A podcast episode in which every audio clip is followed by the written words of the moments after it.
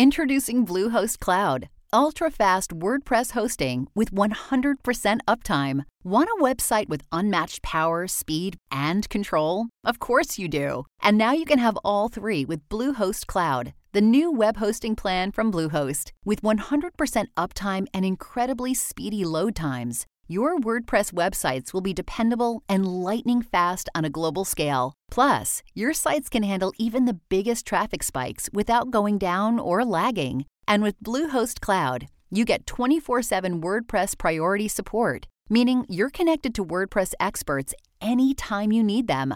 Not to mention, you automatically get daily backups and world class security. So, what are you waiting for? Get Bluehost Cloud today by visiting Bluehost.com. That's Bluehost.com. A science story, huh? These NYU scientists, they And I, I it felt, felt on this. right. But I was so and I just thought, well, I had figured it out It was that golden moment. because science was on my side.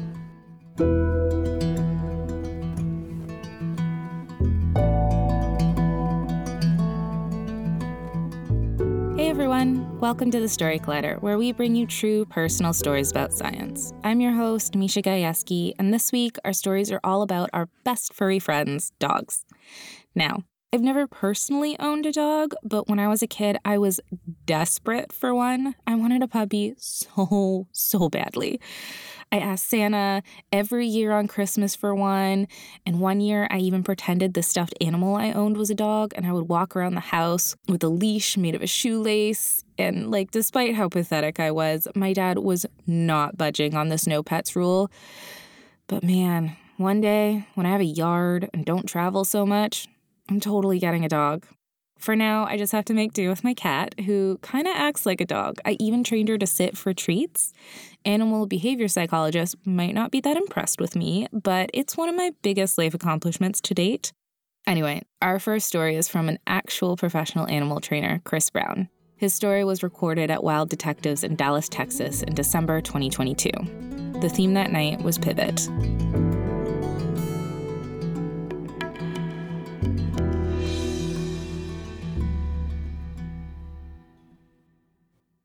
My wife is an extraordinary woman and an exceptional partner. And loving her has been one of the great joys of my life. But I only found love because of a dog. A dog named Terror, who, like me, from Detroit, like all of us, was born in the circumstances she did not choose. Terror was a bait dog. Some of you familiar. For those of you that aren't, in fighting dog rings, they use bait dogs to train the fighters to kill. By the time I got to Terror, she was the only puppy still alive from her litter. I know because I was able to get one of the guys alone and using my gift of gab and a 40 caliber pistol, I convinced him that I was taking that dog. She's sitting in the car next to me. She's in my passenger seat, and I'm looking down at her. She's emaciated, dirty, fur ripped off, open wounds, broken ribs, and fleas bouncing off of her like a trampoline. And she's staring right into me with these eyes full of fear, full of hope, conflicted.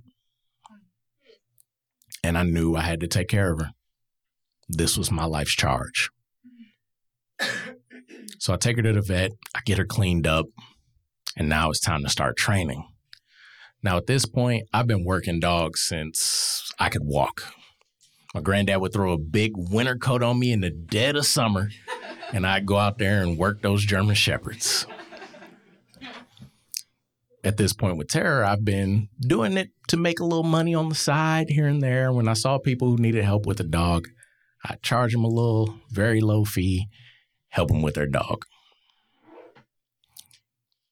I was good at it. But with Terror, it mattered that I understood why. So I start reading voraciously because at this point, I haven't had any formal training, no certification, no three easy payments of twenty nine ninety nine DVDs, nothing, just a keen eye. And so I start reading. I'm looking at studies. I'm looking at anything I can find on canine cognition and communication. I need to understand how they think, how they learn. And as I'm studying, I'm also watching. I'm watching videos now. I'm watching not just people actually interacting with dogs, but just if if they're doing an interview on the news and their dog's there, I want to know is the dog how they're responding to the reporter? I'm taking notes. How are they responding to the camera crew and are they listening to the owner? I want to know everything. I'm watching my neighbors very creepily, walking behind them with my notepad. Hmm, interesting. I just studied and studied and absorbed and absorbed, and I applied and applied, and I'm doing it with my clients and with my dog Terror. And we keep working, and there's two really big things that are an issue with her. She's very scared of people, and especially if you have something in your hand. And she can't play with other dogs without trying to rip their throat out. Oh. Not a great game. Not fun to have to police but I'm working with her. And in all that I learned, one very fundamental thing that was very simple that I realized almost everyone missed, including me. We talk too much to our dogs. Mm. We're either baby talking or we're talking to them like a petulant teenager when they mess up. they don't know what that means, it just sounds to them. But how do you teach a human words? You show them a square and you say square. So when we go outside, outside. We come in the house, house. When we play, play. And as she learns, you see the eyes change. She starts really paying attention. She's locked in on me and anything I'm saying because now she's looking for those key words because I've given her a lexicon to work with and we use that and we build on that and we build her bravery. And now she's not scared of people. Now, I lived at this point in an adult frat house uh, six nights a week for the parties. Terror became the show. She's not scared of anything in anyone's hand or the people in there.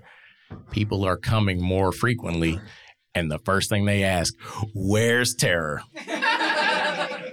She's a star, and she's a beautiful brindle pit bull now, full grown, two years old but she still can't play with other dogs without trying to rip their throat, throats out. We keep working at it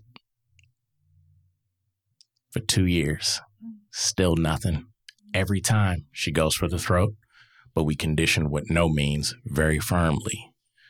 So when I say no, she stops and waits for her next direction. So I could always stop her, so that allowed me to keep trying for two years.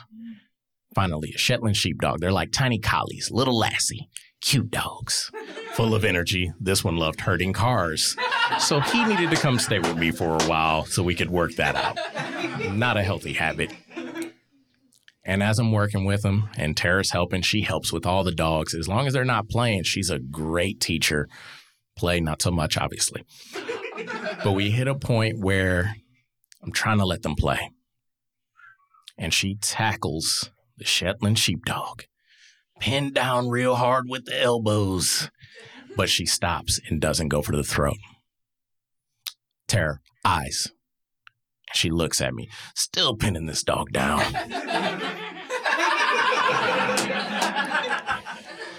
Terror, play. And she looks down at him and she lets him up, and they run around my backyard for the next 45 minutes. It was beautiful. And it was at this moment that I knew that I needed to become a dog trainer to the stars and get my own Nat Geo TV show.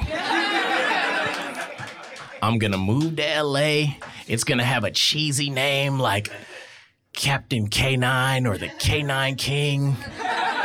They're gonna superimpose a cape on me. Dogs flying around. You know how the TV show intros are. It's gonna be great. And so my business has grown, but I'm feeling it. And I'm like, we need to, we need to get out to LA. Me and Terror, because she helped me build this. We're gonna do this. At the time, I worked for a veterinary company, and they had a job opening in Fresno, or as I call it, Fres Hell No. if any of you, yeah, see, somebody knows. Yeah, it's. Uh, if you don't know, California also has desert, and Fresno is right smack in the middle of that desert. So it's a great place to be. But it, it would get me out to California. It was a step in the right direction. They said you have 30 days or we got to give it to somebody else. I said, cool, I'll make it happen. So I clean up my life. I'm getting everything ready. And three days before it's time to go, I've got everything squared away except I don't have a place to live. And I've learned more about the job and it's a traveling role. I need to travel three days a week. No place and gone three days a week. I know I can't take terror into that. It's not going to work. I realize that and I fall to the bottom of the shower as I'm having this moment and I cry. Like toddler dropped ice cream on the dirt cry. Like And as I'm sobbing my eyes out, terror. One thing I never trained out of her, she's afraid of water. Like it's her kryptonite. Like if you do this, even with dry fingers, she's hates it. Hates the stuff. It's her kryptonite. Same dog. Walks right into the bathroom where I'm crying at the bottom of the shower, and she sticks her whole head in that shower. And she nudges me hard. Staring right into me, eyes full of fear, full of hope, conflicted. Three days later, I was in a car on the way to Fresno without her. Hardest decision I ever made. My best friend is riding with me, live with me at the adult frat house. He's assuring me, I'm to take care of her. She's to be all right. He knows I'm coming back for my girl. And the whole time I'm plotting on how I'm to make it happen. So when I get out there, instead of traveling three days a week, I'm on the road six days a week. I'm not just building the existing market like I'm supposed to for the veterinary company, I'm building a new market in LA. 11 months later, that market's built. They said, We need someone to run it. I said, That's mine. They said, You built it, it's yours. So now I'm stable in LA 11 months later, and I buy a one way flight back to Detroit, and I go get my terror. Yes. Yes. She's sitting in the car with me passenger seat, staring right into me. But this time there's nothing but hope in her eyes. And she sleeps that long 36 hour ride back to LA. Now here's the thing about that uh, that choice. Six days a week I'm working. One day a week I'm in town and in Fresno, and it was during that one day a week that I met my wife. Sometimes in life, you have impossible decisions. No right or wrong answer, no idea what to do. But to make the hard choice, sometimes you just need a little nudge.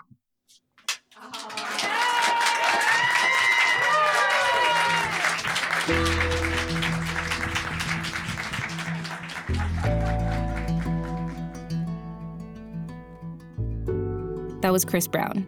Chris Brown was born and raised in Detroit, Michigan. He's always had an affinity for animals, but especially for dogs. For Chris, dog training has become a hobby that persisted into adulthood and eventually grew into a successful business. Chris's dog training business is now based in Dallas, and he's partnered with Local Rescue, where he educates both fosters and adopters. Chris and his wife Kay share their home with three lively former street dogs Ellie, Rogue, and Terror. Okay, before we continue with today's episode, a couple of reminders. Coming up this month, we have shows in New York, Atlanta, Boston, and Seattle. Visit storycollider.org slash shows for more details and to get your tickets. If you'd like to learn more about how to tell a science story, check out storycollider.org slash education. We offer private workshops, both online and in person for groups, and we offer public courses for individuals online as well. Our next Intro to Storytelling workshop, which is going to start on April 17th, is now open for registration.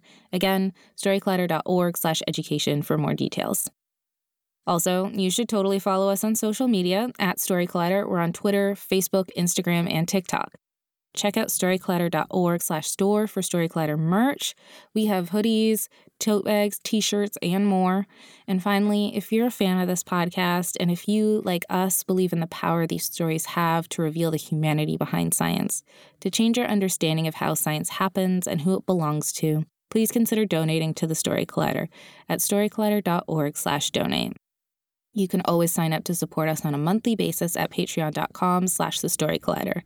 Our Patreon supporters can receive an ad free version of this podcast, as well as occasional bonus episodes and other gifts. We're so grateful to everyone who helps make our work possible.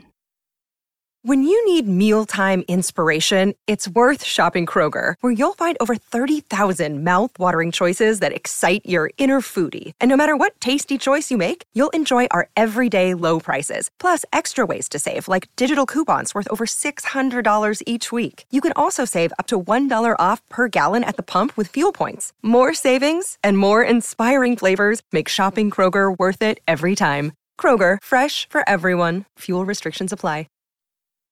Look, Bumble knows you're exhausted by dating. All the must not take yourself too seriously and 6 1 since that matters. And what do I even say other than hey? well, that's why they're introducing an all new Bumble with exciting features to make compatibility easier, starting the chat better, and dating safer. They've changed, so you don't have to. Download the new Bumble now. All right, our second story is from David Crabb. It was recorded in a backyard pier space in Los Angeles, California. The theme that night was setbacks.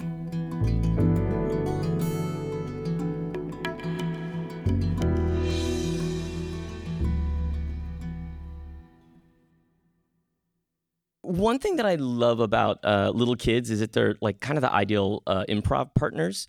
Um, in part because sure they're curious and like to explore, but they also have like the memory of a gnat, um, which you really need for improv. You need to forget what you know quickly and move on.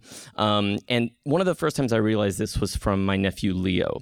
Um, my nephew Leo uh, moved here with his mom, my husband's sister, uh, about four years ago, and he was five when he moved here. And as an adult who was raised, I'm an only child, single mom, like I don't have a big extended family. So he was kind of the first child that I had in my adult life that I thought of as like family or someone that I could care about who was a child. And I was like, oh, kids are cool. Like, he's one of the coolest. Like, there were days that I would hang out with Leo and I'd be like, oh, thank God you're here because you understand me. And it was like, I'm like 45. What's going on? Um, and I remember one of the things I love about him, which is playing games and being improvisational, is one time um, he broke a rubber band. He was just playing with a rubber band in the kitchen. And you know, when kids are little, they don't understand the value of things. So in his mind, he he looked terrified. Like he could have broken like a crystal lamp worth like a thousand dollars and had the same like like is this rubber band important? And he looked at me, and I looked at him and I was like, Leo, you know, I'm gonna have to reach out to the rubber band repairman now. And I saw his face do the thing where a little bit of fear and then I see you. And then I saw him make the choice to be like, oh, well, how much do you think it'll be to fix it? And I was like, well, I know how much was it originally? I was like, wow, you are five doing cost benefit analysis on like a rubber band, and you're my ideal scene partner. I love this.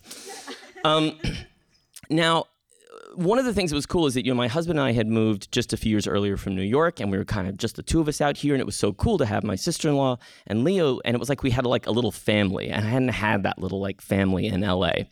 And uh, it was the four of us, and then the fifth member of our family, our dog Charlie. Uh, Charlie uh, is a, a, little terrier, kind of a Chihuahua mix, little white dog with a black, like one like Martin Scorsese eyebrow. Um, and uh, he he he that little dog was my jam. Um, I didn't really grow up with a lot of animals that we had in my life. My dad liked getting um, married as much as he liked getting divorced. Uh, pets kind of came and went with the the the one time stepmother. And, um, you know, I remember this dog, like, you know, my husband and I met him at a, a, meet and greet, and I didn't even think I liked the little dog. And then he came up, he his his hip had a scar because they had found him in Alabama with a busted leg, and he kind of limped over and like tripoded over, and I just was like, oh, you're my person. Um, and I remember like the first week I had him, we were walking around in Williamsburg, and I was just a, I was like, I'm a man walking my pet, like this feels amazing. And I walked past this like um uh, Williamsburg like Thai restaurant with like a thumping DJ and like a big Buddha fountain. It was very hip. And sitting in front of it was this like very Berlin looking guy in like those big like um uh, those big like parachute pants, and he had like a chain link necklace and like frosted spiky hair, and he had the big cans on, like big big headphones. And I walked by with the dog, and this guy looks up, and his face, everything shifted. He lit up, and he said, "Oh my God, this looks like the dog uh, uh, of a of a boy from a story." And I was like, I'm glad I could light up your day. Like, it was just like, he was like, oh. And like, this is crazy, but he really kind of made me feel like a boy from a story. Like it, I just felt like that little dog was my jam. So it was like great having us all here together. And then shortly after uh, Leo and his mom moved here, one day uh, Charlie had a little seizure, and I didn't think much of it. And the doctor said, "Oh well, you know, we're not exactly sure, but we'll run some tests." And over the next few months, there were all sorts of diagnoses. There was like maybe a compressed vertebrae. Um, um, maybe he was just having um, like a reaction to something in the environment. But I knew something wasn't right. and slowly, what started to happen was that we started to realize that there was something wrong in Charlie's brain because the seizures kept going. And, you know, my husband and I, we were just started like throwing money at whatever this was, right? You know, and if you've ever had a pet that you care for in that way, like, you know, the first bill comes and you're willing to just take one little step towards whatever it is. And the next thing you know, you're just running. Your soul, your heart, your bank account, you are just running at whatever this problem is, you're going to fix it. And after a few months, um, we realized uh, that what Charlie had was a brain tumor. And we went to uh, the cancer veterinarian, and he basically told us, "Look, um, this is progressing so fast that your little dog won't survive the series of radiation treatments that it will take. Like he literally won't make it through the treatments themselves. And um, you know, if you get normal radiation um, for a small pet, it's up to twenty different radiation, and they and they have to like you know give the dog anesthesia each time. And he's like, we can't put your dog under and bring him back over and over again this many times. But there's this thing uh, called stereotactic radiation. And he explained to me what it was. It was three treatments of radiation that were super, super focused and really, really intense and very, very expensive. And I had that moment where Jack and I looked at each other and we looked at this little dog that we love so much and we're like, we're we're all in. And I had already been at that point living in and out of the veterinary uh, cancer center just on and off. Charlie would go in and come home. Uh, there would be nights I would just stay up. My ringer was on all the time. I started to take less freelance work. I just started to arrange my. There were date nights that I would go to the cancer center and be like, well, I would just listen to the sad album by the Sundays, and I would sit and I would watch him struggle to lift his head to eat wet food, and that was my life. And when they started the treatments, the first one went okay, and when the second one happened, they were like, we had to intubate him. He didn't make it through it. And we don't know if he's going to make it through this third one, but we're going to give it a go. And I just had this sinking feeling that it wouldn't go okay. And the next day, I remember I woke up and Leo was uh, there with us that day. And uh, he was like, How do you think it's going to go? And I remember telling him, I think it's going to go okay. I don't know. I don't know. Because I, I didn't want to be negative. I didn't want him to kind of experience like my own my own anxiety. And when they called us and said it went great, he's going to be okay. We couldn't believe it. We couldn't believe he made it through all three treatments. And they said, you know, the radiation worked. And we brought him home literally like the next day. And he was a mess. He was a hot mess. He had a cone. He was shaved in lots of spots. He was a little drunk. He kind of hobbled places. And he needed stairs to get places. But the veterinarian told us, hey, this is going to improve and improve. Radiation doesn't stop working after the last treatment, it's going to keep working. And for six weeks, he started to get better. And it was like we had our whole family back, and we would be in our little house, and Claire would come over with Leo, and Charlie would be there, and we'd all be enjoying each other's company. I remember one night, I was sitting on the couch, and Leo was sitting on the other side of Charlie, and he played with Charlie very intensely. But Leo is a really sensitive kid. He's smart, and even at five, like he got the idea. And he also could see Charlie. Charlie was battle scarred. This dog had so many shave spots from IVs and incisions and injections. And as we're watching watching TV, I just hear Leo go, David, David. I say, what? He was whispering. He didn't want to he didn't want to annoy Charlie. And he was pointing at a little shaven square on Charlie's side where it was just pink skin. And he just whispered, Is Charlie made of ham? And I looked at him, and it was that combination when a kid can say that thing you that makes you want to laugh and cry at the, exactly the same amount. Because what I wanted to say to him was like, "Yeah, we kind of all are." Like, I don't even know if you've realized the point you've made, but, um, and I thought this is going to be great. And then about four weeks after that, one day Charlie had another seizure, they told us it could happen. So we took him to the animal, uh, uh, the cancer center, and we surrendered him. We thought, you know, in the morning we're going to call, it's going to be over. And the next morning I called and I was like, How is Charlie? How is the seizure? And they're like, Well, it hasn't stopped. And that means that he had been essentially seizing for so long that even to bring him back, we didn't even know what we'd be bringing back. So my husband and I made the choice after all of this fighting and months and months of living this way that like it was just over, like that we couldn't do it. So we said goodbye to him. And in the weeks after that, I was just so devastated. Um, it's it was interesting to have to surrender so much of my life and things I do and love to care for him and then lose him and then not have all the things that I gave up to do that work and I was just so depressed. And one of the things that really struck me that was weird about the depression was that I couldn't be around Leo like Leo was this person who was like my, my little person who I loved. And I was like, ah, he can't see me because I would just cry all the time. I kept finding like toys around the place. I kept like everything like triggered me.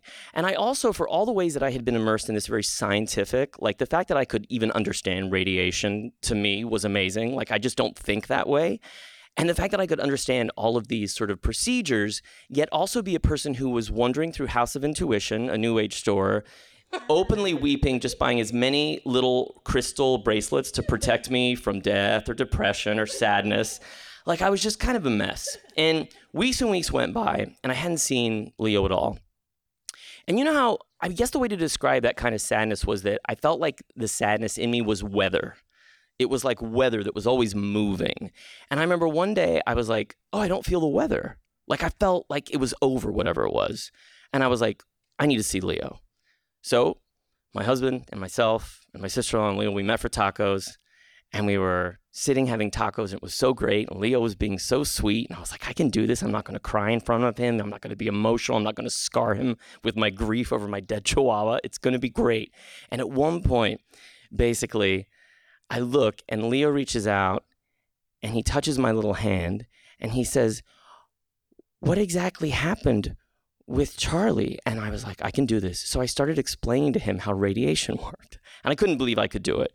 And as I'm explaining, well, this and it's less treatments and more and it's focused radiation, I know that I made enough sense to a five year old. By the time I was done, he was like, So you kind of put him in a microwave? I was like, Oh, I kind of did it. Like I made that much sense, which is amazing. And I said, Yes, they kind of put him in a microwave.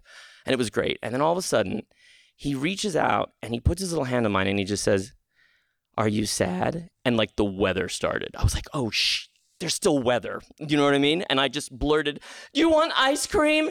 And his mother, it was 10 a.m. We were having breakfast. And his mother looks at me like, what, What's going on? But you can't say that to a five year old without ice cream happening.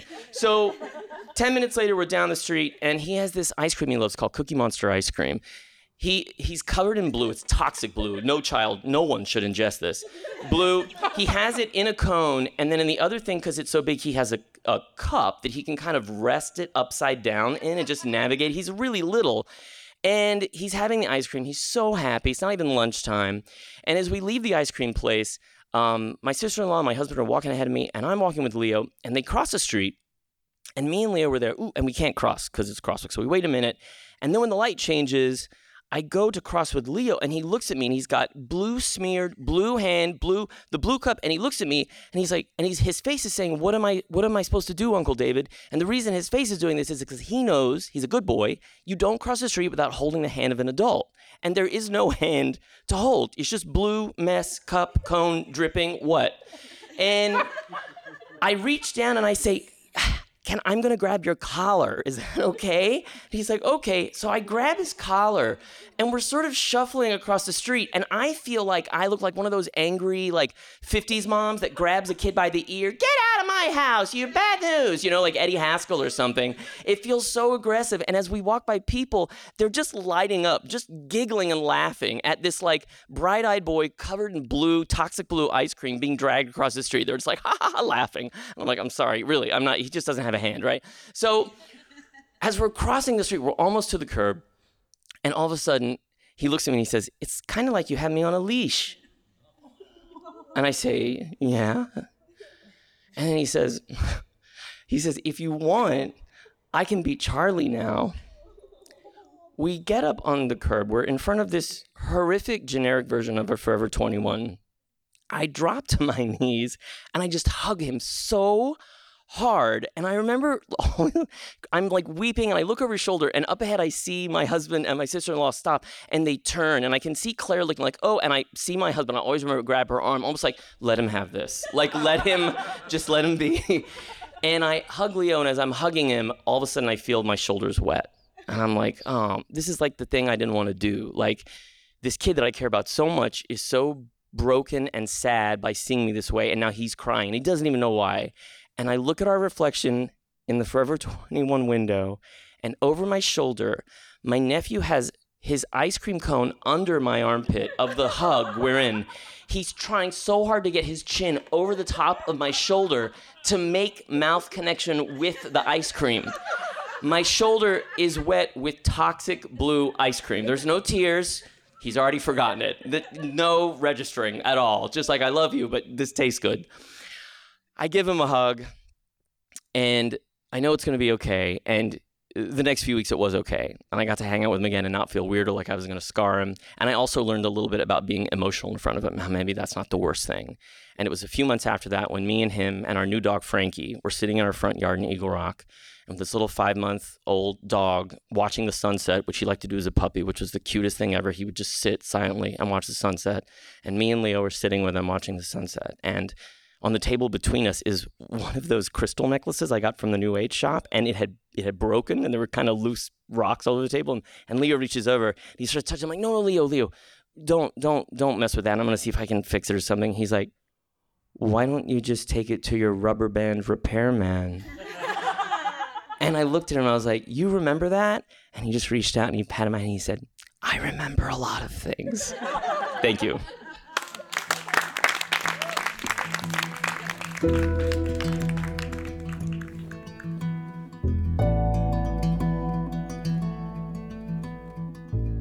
That was David Crabb. David Crabb is a writer, actor, and storyteller in Los Angeles. He's a member of the Groundlings Sunday Company and author of the memoir Bad Kid, based on his New York Times Critics' Pick solo show of the same name.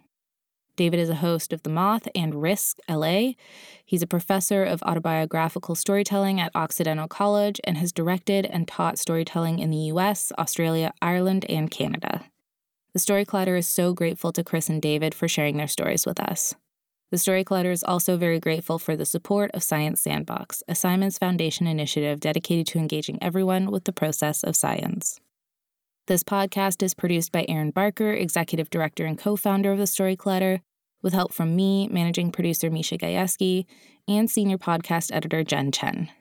Special thanks goes out to Story Collider's board and the rest of our staff, including Managing Director Anne Marie Lonsdale, Education Director Lily Be., Science Advisory Fellow Edith Gonzalez, and our Operations Manager Lindsay Cooper, without whom none of this would be possible. The stories featured in today's episode were produced by Devin Kodges and Hoda Imam and Brian Kett and Leslie Bernson, respectively. Our theme music is by Ghost, and next week, Eric Jankowski will be back with stories about community and finding a place to belong in science. Until then, thanks so much for listening.